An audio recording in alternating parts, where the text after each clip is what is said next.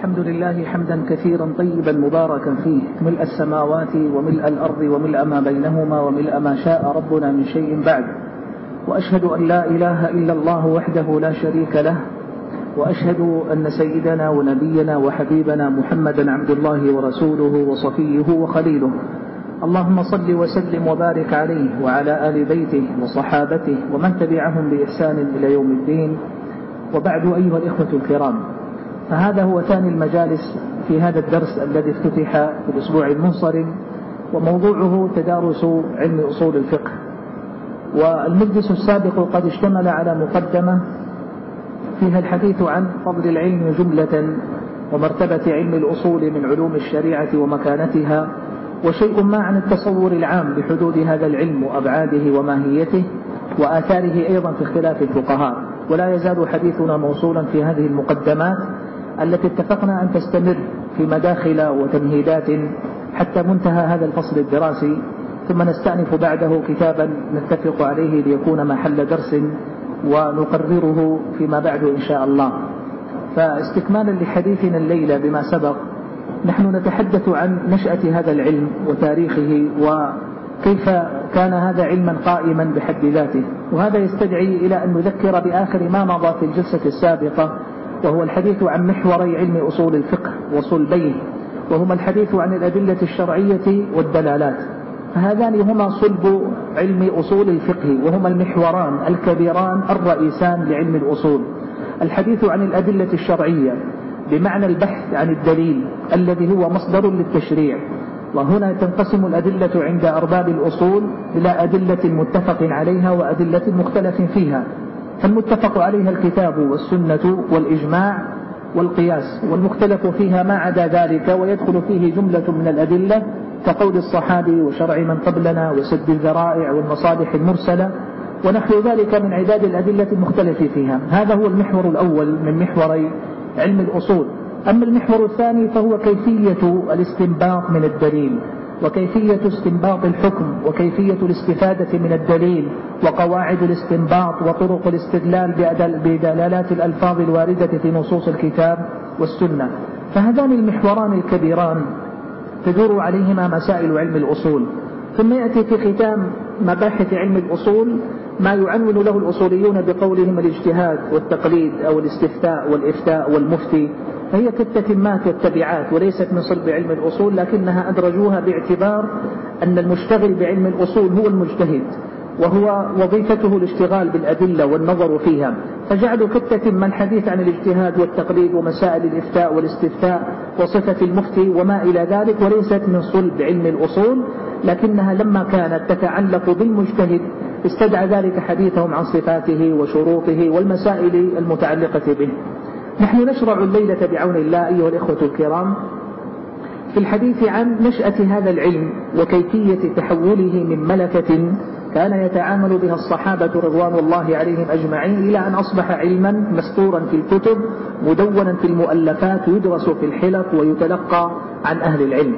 فأول ذلك حفظكم الله. الحديث عن هذا العلم كسائر العلوم الشرعية زمن الصحابة في عصر النبوة. لما كان الصحابة يعيشون صدر الإسلام والوحي ينزل والنبي صلى الله عليه وسلم بين ظهرانيهم يتلقون عنه الشريعة والعقيدة والآداب والأخلاق والأحكام وسائر أبواب الإسلام والديانة. فكانوا يتلقون هذا الدين منه مباشرة عليه الصلاة والسلام ولم يكن بينه وبينهم واسطة. فكانوا يأخذون الدين غضا طريا. وكانوا في ذلك كله منضبطين بجملة من القواعد. ثم استحالت تلك فيما بعد إلى علوم واستحالت إلى مصنفات وأخرجت في شكل مدونات ومؤلفات يتلقاها أهل العلم ويحرصون على تحصيلها. الشأن في ذلك كله شأن الفقه. هل ترى كتابا من كتب الفقه كان مدونا زمن الصحابة أو كانوا يتعاطونه في مجالس كهذه أو حلقات يحضرون فيها ليطلبوا مسائل الطهارة والصلاة والصيام والزكاة؟ الجواب لا. لكنه كان علما مبثوثا في كل خطوة من خطواتهم مع رسول الله عليه الصلاة والسلام.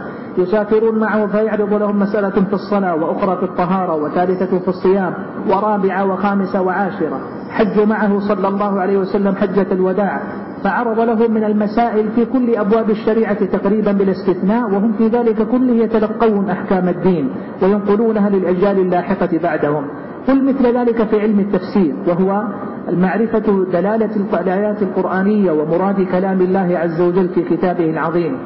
ما كان أيضا درسا يحصل ولا حلقة يحضرها الصحابة ليتلقوا فيها أصول التفسير أو قواعده ولا حتى تفسير الآيات لكن الوحي ينزل والقوم عرب فيفهمون دلالة الآية فإن أشكل عليهم سألوا وربما ابتدرهم النبي صلى الله عليه وسلم بسؤال وربما جاء الوحي مبينا معنى آية أو فسر عليه الصلاة والسلام الدلالة من آية ما وهكذا. فكانت حصيلة علمهم بالتفسير هي المجالس المتتابعة. هي صحبتهم لرسول الله عليه الصلاة والسلام جملة وتفصيلا في سفره وحضره في حربه وسلمه. هكذا القول أيها الكرام في شأن علم أصول الفقه. كان علما مبثوثا يحصله الصحابة رضي الله عنهم وكانوا في كل شؤونهم وأحوالهم ودخولهم وخروجهم وقيامهم وقعودهم مع النبي عليه الصلاة والسلام كانوا يحصلون ذلك العلم كله خطوة بخطوة. غير أنه يمكن أن تقول إن علم الأصول لما كان علم آلة لما كان علما يحصله الناس من خلال الاستناد والرجوع إلى قواعد تضبط طريقة الفهم والاستنباط وتضبط طريقة أخذ الحكم من الدليل وكيفية التعامل مع النص ربما ما كان هذا بشكل واضح لكنه أيضا موجود.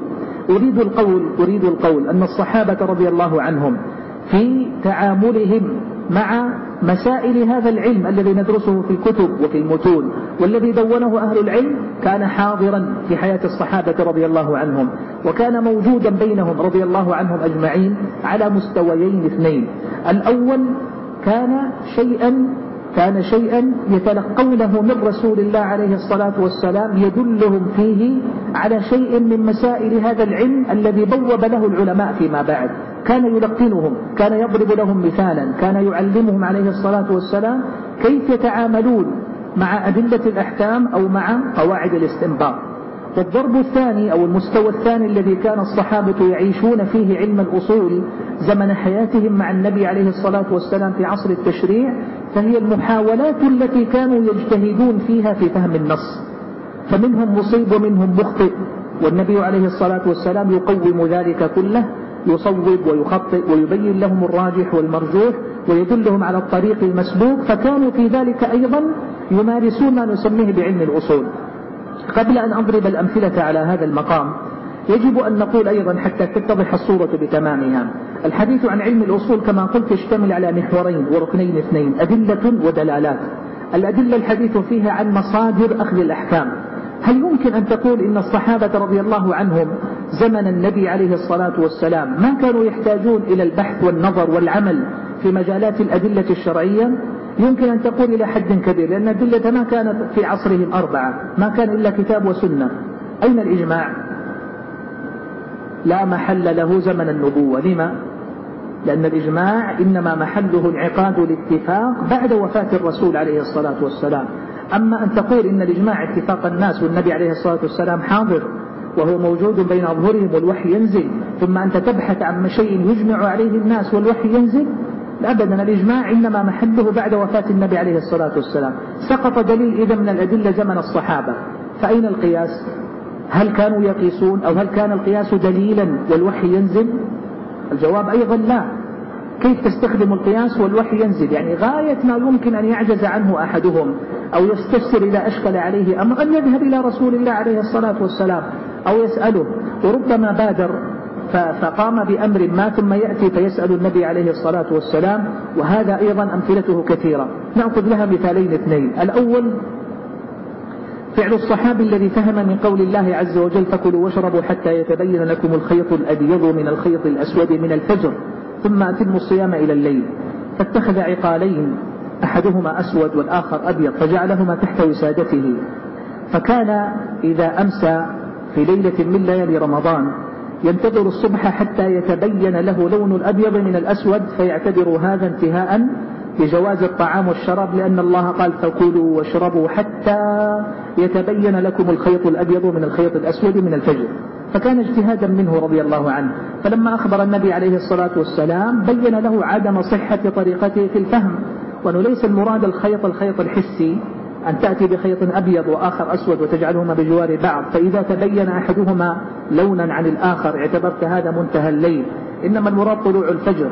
فقال له مداعبا عليه الصلاة والسلام إن وسادك إذا لعريض يعني إذا كانت وسادتك تحتمل أن تجعل تحتها عقالين واحد أسود وواحد أبيض إذا وسادتك عريضة. نوع من المداعبة فيها الإشارة إلى عدم صحة الطريقة في الاستنباط. هذا مثال كان الصحابة رضي الله عنهم أحيانا كما قلت لك يمارسون شيئا من محاولة الفهم للنص أو محاولة التطبيق للدليل فيعلم النبي عليه الصلاة والسلام بذلك فيصوب أو يخطئ. هذا مثال. وأمثلة ذلك أيضا متعددة في, في طريقتهم رضي الله عنهم في التعامل مع الأدلة الشرعية. أقول هذا هو تطبيق عملي لما يقرره علماء الأصول في كتب الأصول. الحديث عن الأدلة الشرعية والحديث عن الدلالات. فتحصل إذا أن زمن الصحابة لم يكن من الأدلة إلا كتاب وسنة. وأما ما عداه فالإجماع ليس محله زمن التنزيل ولا القياس كذلك. فإن قال قائل وقد قاس الصحابة أو قاس بعض الصحابة زمن النبي عليه الصلاة والسلام فالجواب أن القياس وإن وقع منهم فإنهم يعرضونه على رسول الله عليه الصلاة والسلام ما أقره وما وافقه فهو المقبول وما رفضه فهو مرفوض فلم تعد الحجة في القياس لأنه قياس بل بل بل في موافقة النبي عليه الصلاة والسلام وموافقته إقرار والإقرار حجة لأنه لون من ألوان السنة. نعود فنقول إذا كانت الأدلة في زمانهم دليلان التي يأخذون منها الأحكام إما كتاب وإما سنة وأحدهما إذا أشكل عليه شيء سأل هذه الأدلة. فهل يمكن أن تقول إن الصحابة رضي الله عنهم ما كانوا يجتهدون ولا كان لهم محاولة وأنهم كانوا عالة على رسول الله عليه الصلاة والسلام وكلما وجدوا شيئا أو احتاجوا إلى حكم أتوه فاستفسروا وسألوا أو بعثوا من يسأل؟ الجواب لا ليس كذلك لأنهم كانوا أيضا يجتهدون. فيبقى المحور الآخر وهو الدلالات طريقة الاستنباط من النص التعامل مع الألفاظ الشرعية في الأدلة من كتاب وسنة. ما موقف الصحابة؟ هل كانوا يتعاملون معه وفق قواعد منضبطة؟ الجواب نعم هي ملكات. لاحظ معي أن الصحابة قوم عرب والقرآن نزل بلغتهم. وآيات القرآن تشير بوضوح لاعتبار جانب اللسان العربي في التعامل مع الأدلة. إنا جعلناه قرآنا عربيا لعلكم تعقلون. بلسان عربي مبين. فالقوم عرب والقرآن عربي فكان ينزل باللغة التي يستعملون. فإذا نزل الوحي وفهموا النص عملوا به. فهموه طبقوه استنبطوا الحكم نفذوه. فكانوا ما يحتاجون إلى شيء من العنت في فهم النص أو التعلم لقواعد. فجزء من هذا كان ملكة إذا بحكم سليقتهم العربية الفصيحة التي ما كانوا يحتاجون فيها إلى ما يقعد لهم طرق الاستنباط. فكانت هذه بطبيعة اللغة التي يمتلكون وهم أرباب الفصاحة وقمة اللسان فيها فكانوا لا يجدون عنة في هذا.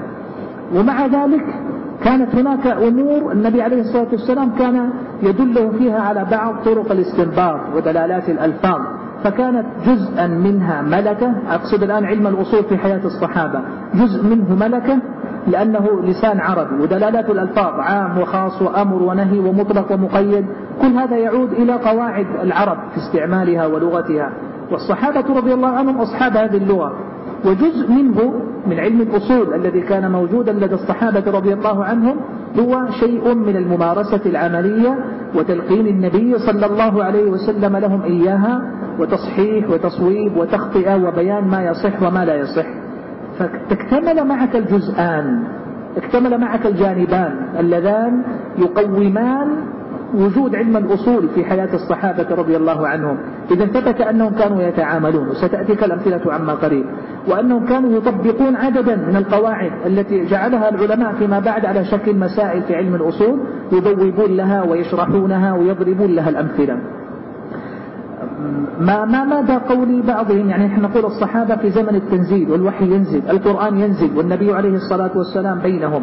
هل كانوا مع ذلك في غير حاجة إلى الاجتهاد؟ ما كان بهم حاجة يعني قارن بين هذا وبين المقولة السائدة المشهورة لا اجتهاد مع النص. هل صحيح أن الصحابة بحكم توفر النص الحاضر بين أيديهم بنوعيه الكتاب والسنة النبي عليه الصلاة والسلام حي والقرآن ينزل هل كانوا لا يجتهدون لأنه لا اجتهاد مع النص؟ بعض الناس يفهم من قولنا لا اجتهاد مع النص أنه يعني أنت تبقى مكتف اليدين وطالما النص موجود وحاضر فإذا لا دور لك ولا حاجة إلى عقلك ولا اجتهادك ولا فكرك. قول لا اجتهاد مع النص هو لون خاص من الاجتهاد ويريدون به القياس. لا اجتهاد مع النص يعني لست بحاجة أن تبحث عن دليل والنص موجود. لكن مع وجود النص فنحن بحاجة إلى اجتهاد. أي اجتهاد؟ اجتهاد لفهم النص. اجتهاد لاستنباط الحكم من النص وهذا ما كان واقعا في حياة الصحابة. كانوا يجتهدون في فهم النصوص وربما تفاوتوا في فهم النص الواحد. تفاوت فهمهم واستنباطهم وتعاملهم لاختلاف أنظارهم وموقفهم من النص. الآن سنضرب أمثلة لواقع تطبيق الصحابة رضي الله عنهم لشيء من هذه الاستنباطات والقواعد التي كانوا يمارسون بها تطبيق فهمهم رضي الله عنهم لتلك النصوص الشرعية. لما نزل قول الله سبحانه وتعالى فمن يعمل مثقال ذرة خيرا يره ومن يعمل مثقال ذرة شرا يره. شق ذلك على الصحابة. ووجه المشقة فيه ما يمكن أن تعبر عنه باللغة الأصولية المعاصرة كالتالي. الآيتان فيهما صيغة عموم في قوله من يعمل يعني أي إنسان يعمل. وفيه أيضا صيغة عموم أخرى في قوله مثقال ذرة. مثقال ذرة والذرة أصغر ما يعبر عنه في الجرم المحسوس في لغة العرب. فأي إنسان يعمل أي شيء قليل صغير جدا مثقال الذرة من الخير يجده ومن الشر كذلك. ومثقال ذرة جاءت في صيغ في سياق الشر فهي تفيد العموم أيضا. هذه الآن قواعد أصولية معاصرة يعنون لها هكذا ويعبر عنها هكذا فكانت حاضرة عندهم.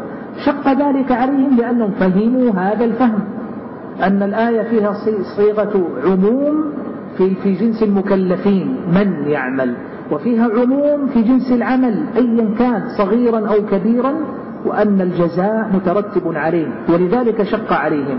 شق عليهم لأنهم رضي الله عنهم مع بالغ تقاهم وعظيم صلاحهم وقوة إيمانهم إلا أنهم كانوا يهضمون أنفسهم في جنب الله ويحتقرونها في ذات الله.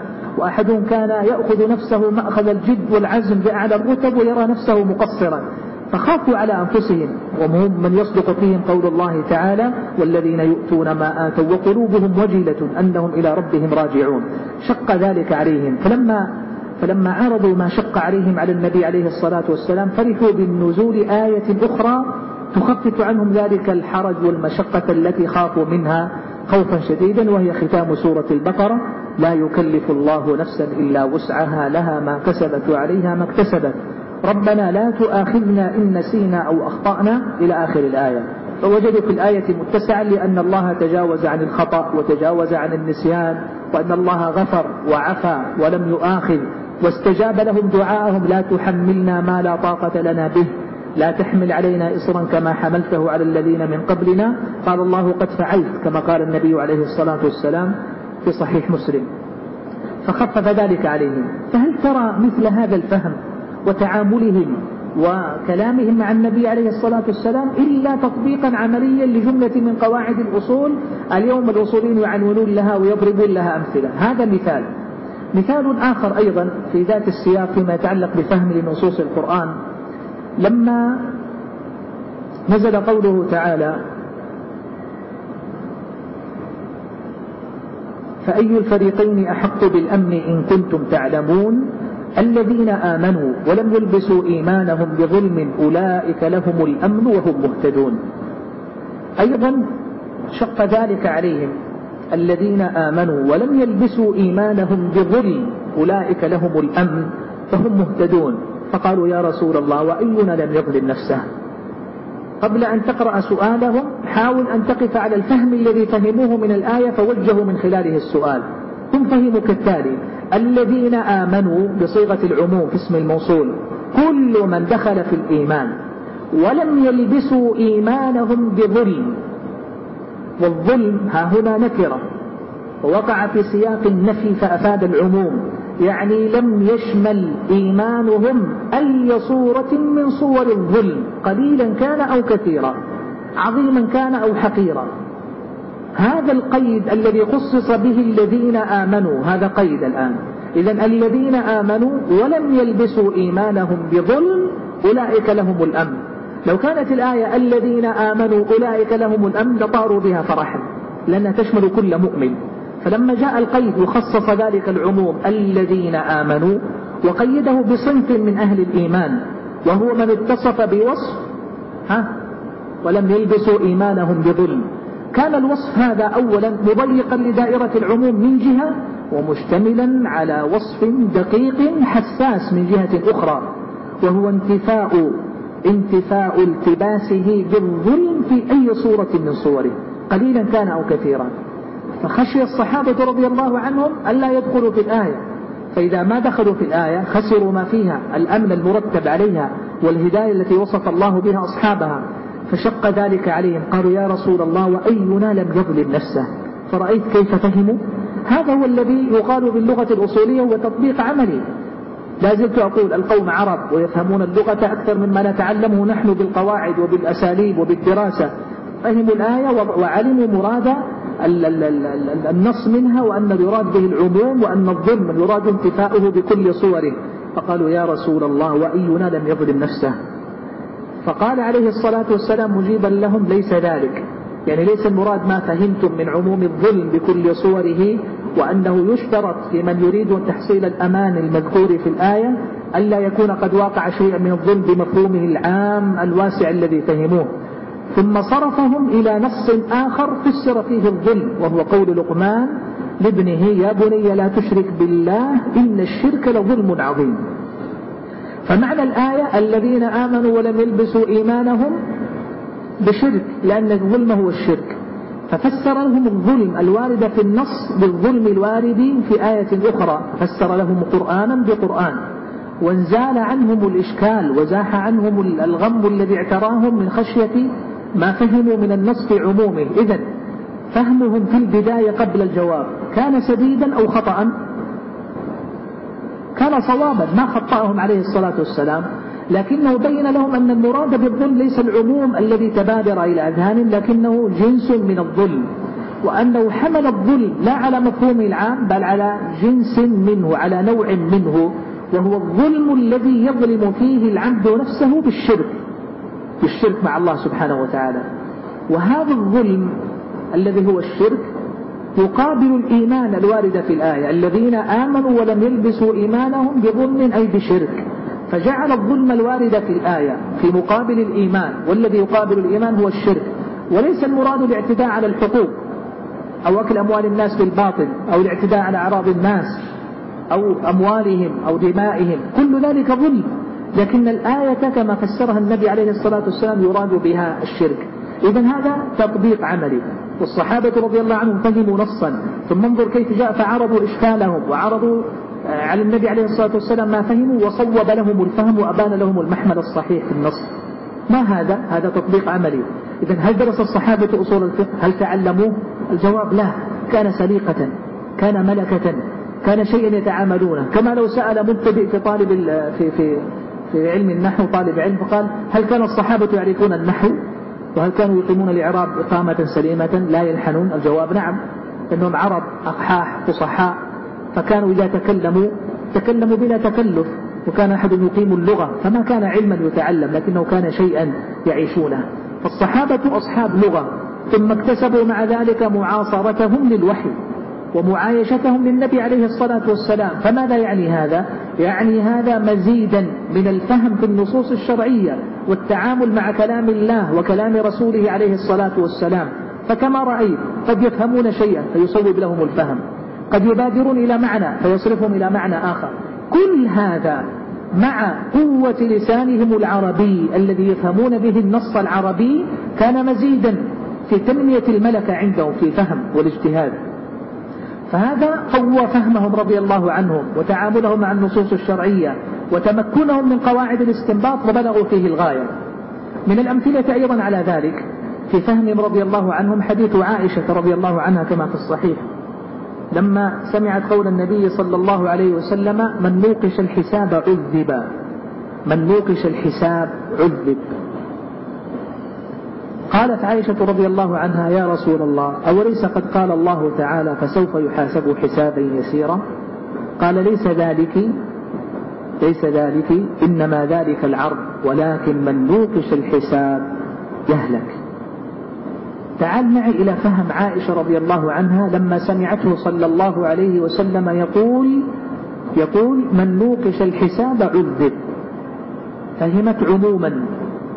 يشمل كل من يتعرض للحساب يوم القيامة أنه صاحب عذاب.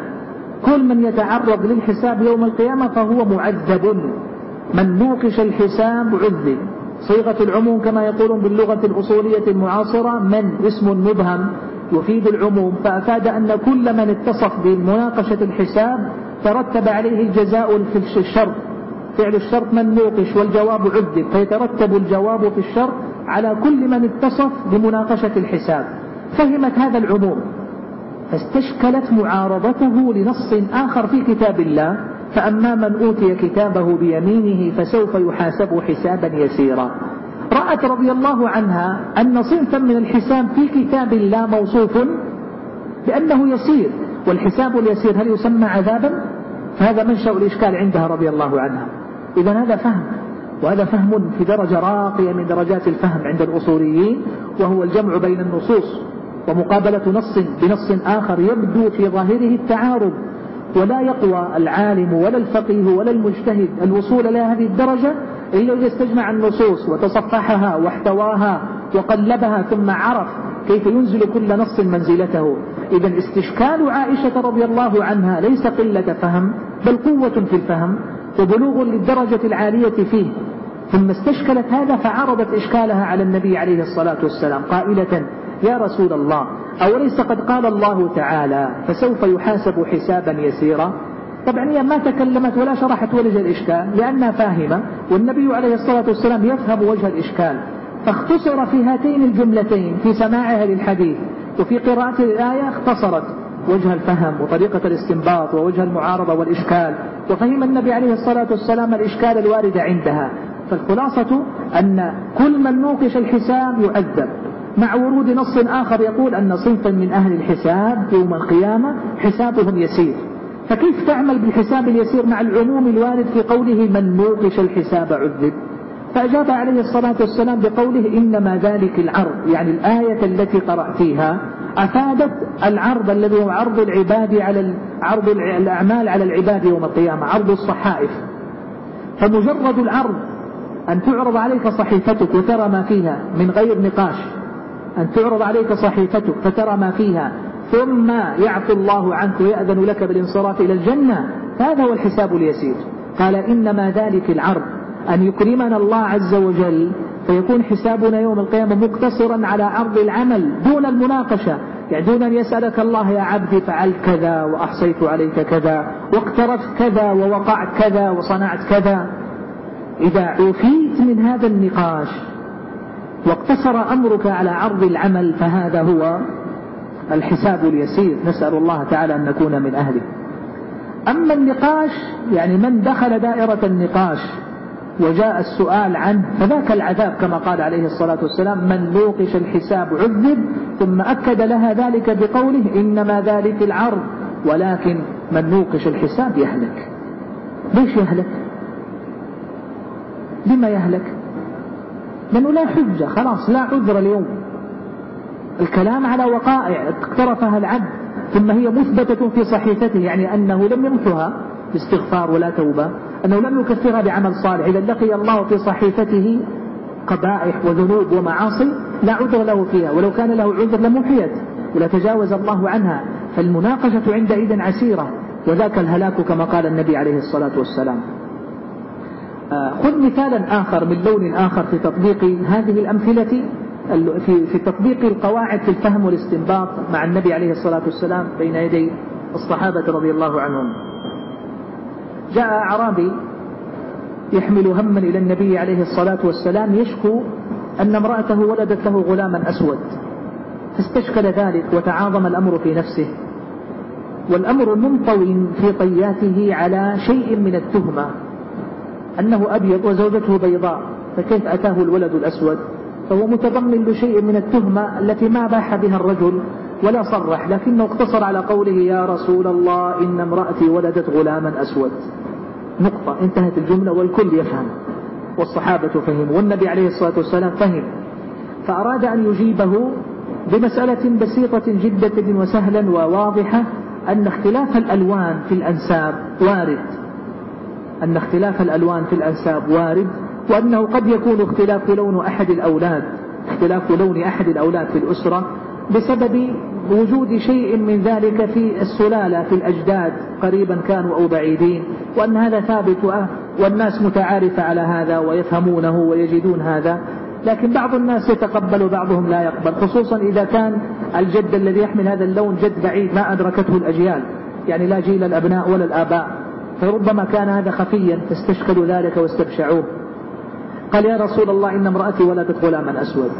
كان بالاختصار أن يقول النبي عليه الصلاة والسلام له ربما نزعه عرق وكان هذا كافيا في الجواب. لكنه عمله بطريقة أخرى ليكون أدعى لفهمه. قال له محاورا هل لك من إبل؟ قال نعم. قال فما ألوانها؟ قال حمر والحمر عند العرب هو البياض الشديد. يعني إبله بيض. قال هل فيها من أورق؟ هل فيها في إبلك؟ هل فيها جمل؟ فيه سواد مختلف اللون قال نعم يا رسول الله. قال أن أتاه ذلك. من أين جاء هذا الجمل الأسود؟ من بين هذا القطيع الذي ليس فيه إلا الجمال البيض. قال لعله نزعه عرق. ففهم الرجل أن هذا في الطبع مركوز والناس تدرك هذا. فقال النبي صلى الله عليه وسلم وهذا أيضا لعله نزعه عرق. هذه الطريقة في الاستدلال مشابهة الشيء بالشيء وإعطاؤه حكمه لاستوائهما في الوصف هو القياس عند الأصوليين هو القياس. القياس أن تسوي بين أصل وفرع في حكم لوصف مشترك بينهما. سوى النبي صلى الله عليه وسلم بين الإنسان والإبل سوى بين الإنسان والإبل في إعطائه حكم جواز اختلاف اللون من باب لعله نزعه عرق. والوصف المشترك كون هذا كون هذا واردا في السلالات في الكائنات الحية. انتقال الصفات الوراثية كما يقول أرباب الطب وعلم الأحياء.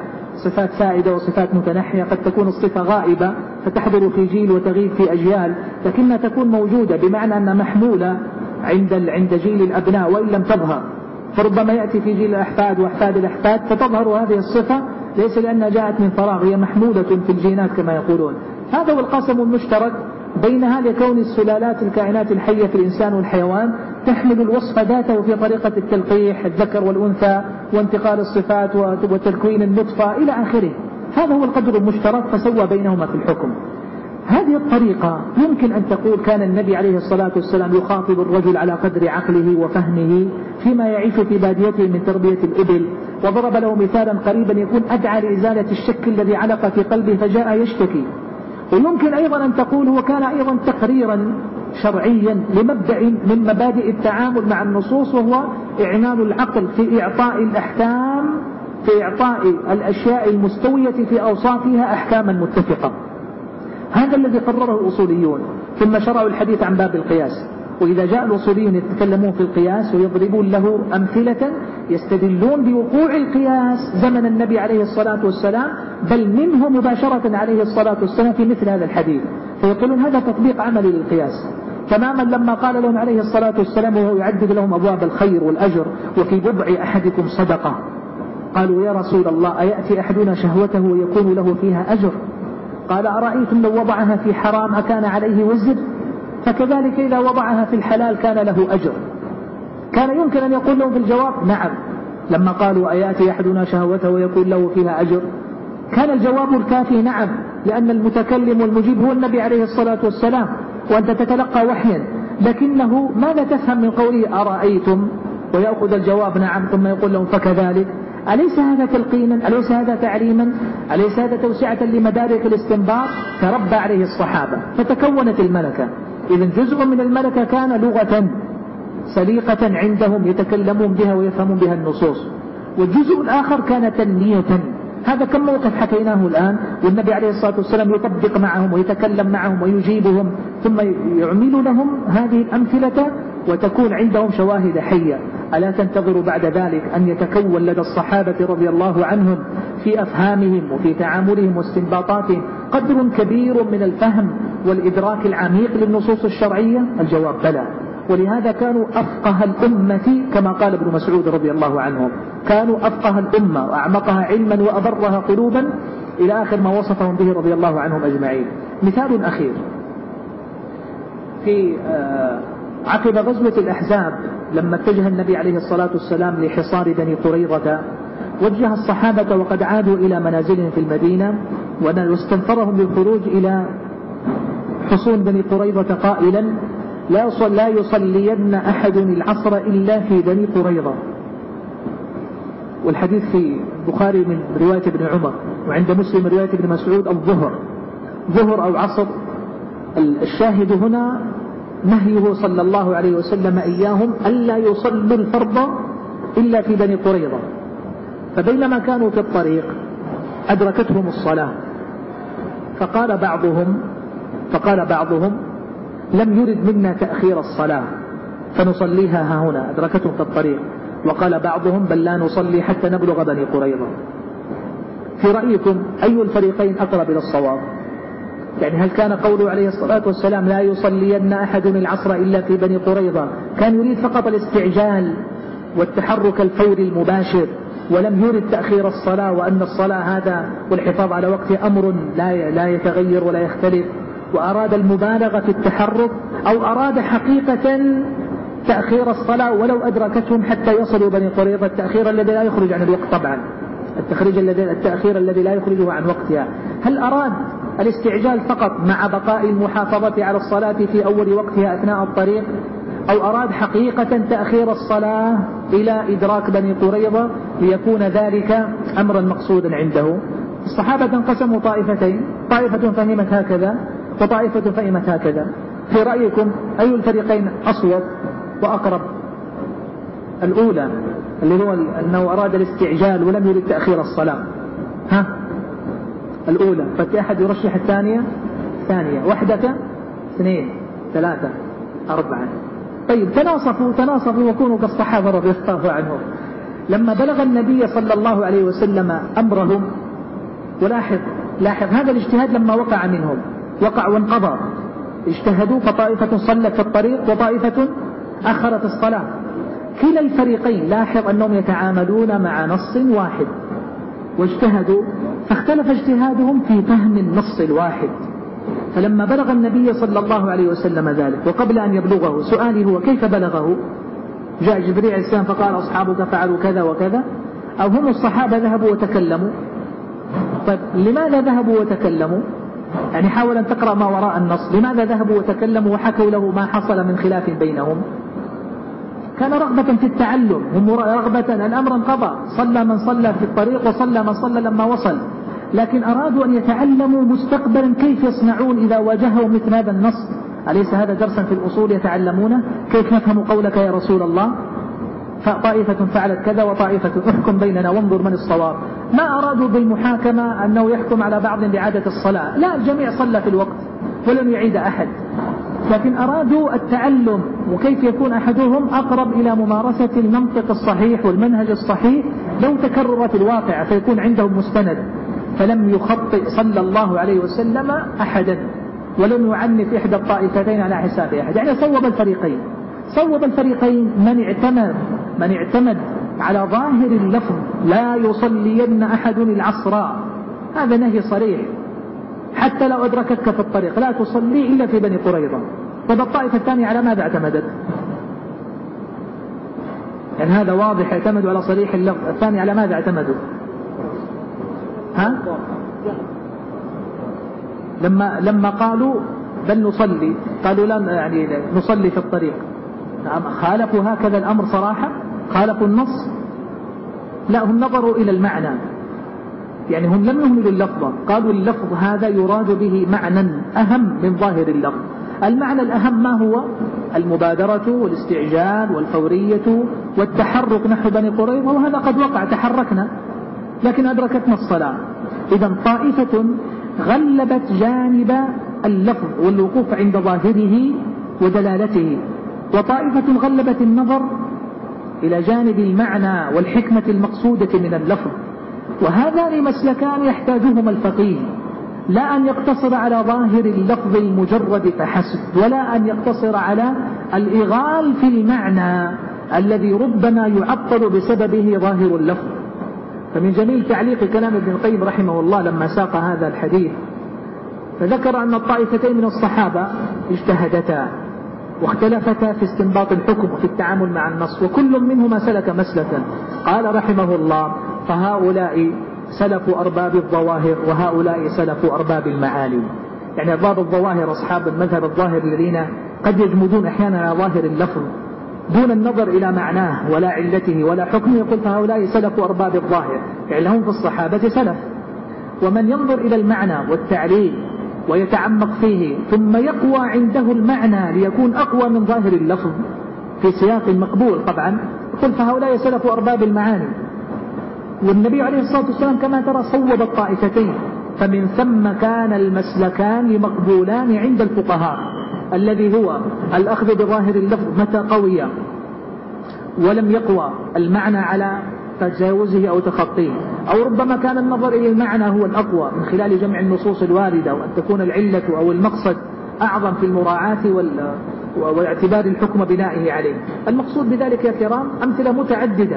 لن يتسع المقام وقد انتهى وقتنا المخصص لن يتسع لعرض ما كان الصحابة يعيشونه من تطبيق عملي. أردت فقط إثبات قضية مهمة وهي أن تطبيق الأصول علما ذي قواعد علما ذا قواعد وطرق استنباط ودلالات وفهم كان موجودا في حياة الصحابة زمن النبي عليه الصلاة والسلام. وكان موجودا لأن جزءا منه كان سليقة باللسان العربي الذي يمتلكونه وجزءا منه كان تربية من النبي عليه الصلاة والسلام يلقنهم فيها مبادئ الاستنباط ويعرفهم فيها مآخذ أخذ الحكم من الدليل. فاجتمع هذا إلى هذا فتكون القدر الكبير من الفهم والملكة التي أهلت الصحابة رضي الله عنهم أن يكونوا بعد وفاة النبي عليه الصلاة والسلام فقهاء بالمصطلح الكامل. بمعنى أنهم يقوون على استنباط الأحكام للمسائل التي لم يكن لها ذكر في القرآن ولا في السنة. وأنهم قدروا منذ اليوم الأول من وفاة النبي عليه الصلاة والسلام قدروا على أن يتخذوا المواقف الصحيحة ويستنبطوا الأحكام الصحيحة وأن يكونوا مجتهدين تمام الاجتهاد. أقول منذ اليوم الأول. فما مات النبي عليه الصلاة والسلام لو قد اجتمعوا يتناقشون في مسألة الاستخلاف. ثم انتهى أمرهم إلى أبي بكر أترى هذا إلا اجتهادا؟ ثم أخروا دفنه عليه الصلاة والسلام. ثم ابتدأ أبو بكر رضي الله عنه بتنفيذ المهام أنفذ جيش أسامة واختلف الصحابة ينفذ أو ما ينفذ فكانوا على رأيين. وكل رأي أبدى ما أخذه في الاجتهاد. ثم صاروا إلى إنفاذه رغم ما بلغوا من ارتداد الناس في الجزيرة عن الإسلام وامتناعهم عن أداء الزكاة. فرأوا في بعث جيش أسامة قوة للإسلام وظهورا له إلى آخر ما هنالك. حرب المرتدين جمع المصحف مسائل هي نوازل. كل ذلك حصل في غضون سنتين في خلافة أبي بكر رضي الله عنه وهي قضايا كبرى في الأمة. لكنها وجدت في أوساط الصحابة عقولا فقيهة غاية الفقه. تمتلك من آلة الاستنباط وقوة النظر في الدليل والجمع بين الأدلة والوصول للحكم الشرعي الصحيح كل ما تحتاجه الأمة آنذاك. إذا وجود النبي عليه الصلاة والسلام بين أظهرهم والوحي ينزل ما جعلهم عالة يتكففون الأحكام الشرعية.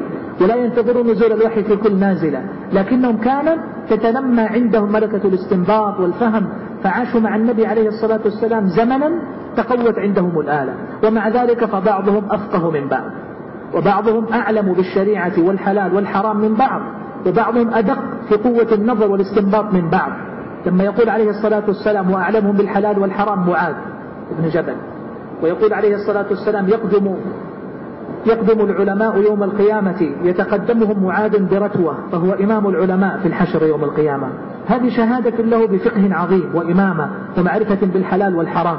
في السياق ذاته يأتي بعض الصحابة الكبار في الفقه أمثال ابن مسعود رضي الله عنه وأرضاه ويبلغون القمة في الاستنباط والتعامل مع المسائل النوازل فكانوا بذلك يعملون كل شيء. القصة العجيبة ابن مسعود لما استفتوه في الكوفة عن امرأة مات عنها زوجها قبل أن يفرض لها صداقا ولم يدخل بها فما لها وما عليها. فاستشكل الأمر صفح آيات القرآن والأحاديث التي يعرفها من السنة فإذا فيها إما امرأة مطلقة قبل الدخول أو امرأة مطلقة بعد الدخول أو امرأة ميت عنها زوجها بعد الدخول لكن ما في هذا الوصف المجمع. تزوجها لم يدخل بها لم يحدد لها مهرا ثم مات. فلا دخول ولا تسمية مهر ولا هو طلاق هو موت. لو تصفحت آيات البقرة وآيات الأحزاب وإن طلقتموهن من قبل أن تمسوهن إذا نكحتم المؤمنات ثم طلقتموهن من قبل أن تمسوهن وآية الوفاة وفاة تتحدث عما بعد الدخول. فاستشكل الأمر رضي الله عنه وبقي ثلاثة أيام ينظر في المسألة ويقلب النظر فيها. فلما طال عليهم الأمر جاءوه فألحوا عليه في الجواب فاجتهد رضي الله عنه فقال أرى أن لها مهر نسائها لا وكس ولا شطط ولها الميراث وعليها العدة. فقضى بثلاثة أشياء. مهر المثل وأنها تعتد وأن لها الميراث. فجمع من الأحكام ما اجتهد فيه ورآه أليق بوصفها من الجمع بين النصوص المذكورة في شأن النساء مطلقات وأرامل ومدخول بها وغير مدخول بها. فما أتم جملته حتى قام أحد الحضور فقال أشهد أن النبي صلى الله عليه وسلم قضى في بروع بنت واشق بمثل ما قضيت. والله غاية العجب أن يبلغ بشر باجتهاده وفقهه ونظره المجرد. أن يطابق حكما شرعيا منصوصا بالوحي. حكم النبي عليه الصلاة والسلام. ابن مسعود ما اطلع على الحديث ولا يدري عنه.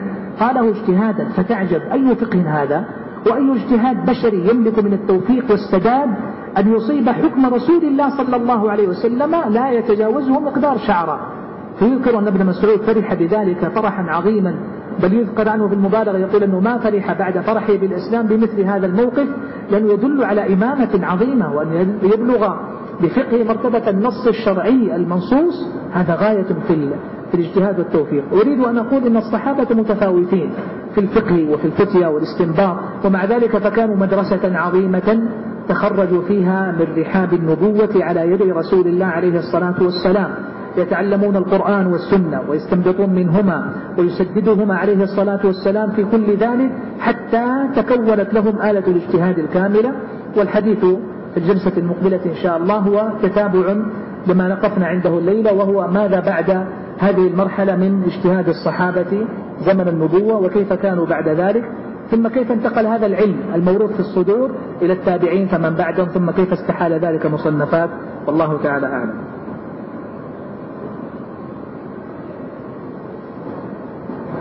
يقول في قصة بني قريظة لم يرجح أحد الرأيين. الجواب لا صوب, صوب الفريقين. ولو رجح إحدى الطائفتين لكان قفلا للمسلك الآخر. وهذا مل يعني يعني محل عناية وانتباه. لو صوب إحدى الطائفتين لكان حكما على الأخرى بالخطأ. ولو حكم على إحداهما بالخطأ لانقفل أحد المسلكين العظيمين في الفقه إما التعامل مع ظاهر اللفظ أو الاعتبار بالمعاني والعلل.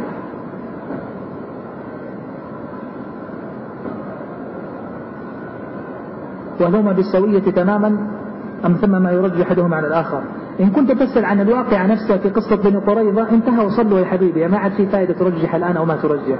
إن كنت تقصد الأصل أي القاعدتين هي أقرب إلى الصواب هو الاعتبار بظاهر اللفظ. أم الاعتبار بالمعنى والعلة اللي اشتمل عليها اللفظ فهذا متسع وبحر لا ساحل له. فالنص عن النص الآخر يختلف والحكم المستنبط من أحد النصوص يختلف عن الآخر تماما. فربما كان أحد النصوص فيه من قوة اللفظ وصراحته والقرائن المجتمعة فيه التي لا تجعل لك متسعا لتجاوز ظاهر اللفظ. وربما كان في بعض النصوص من المعنى المشتمل عليه اللفظ والحكمة والمقصد الكبير العظيم الذي يحملك على أن تتجاوز قدرا من اللفظ مراعاة لمعنى أعظم ومقصد أكبر. فمسألة غير مضطردة. وفتح هذا الباب على يد رسول الله عليه الصلاة والسلام هو الذي فتح باب التأمل لاستنباط الفقهاء. يقول أعد تعريف القياس. أنا ما عرفته حتى أعيده. يأتي في درسه إن شاء الله والله تعالى أعلم. وصلى الله وسلم وبارك على نبينا محمد وعلى آله وصحبه أجمعين.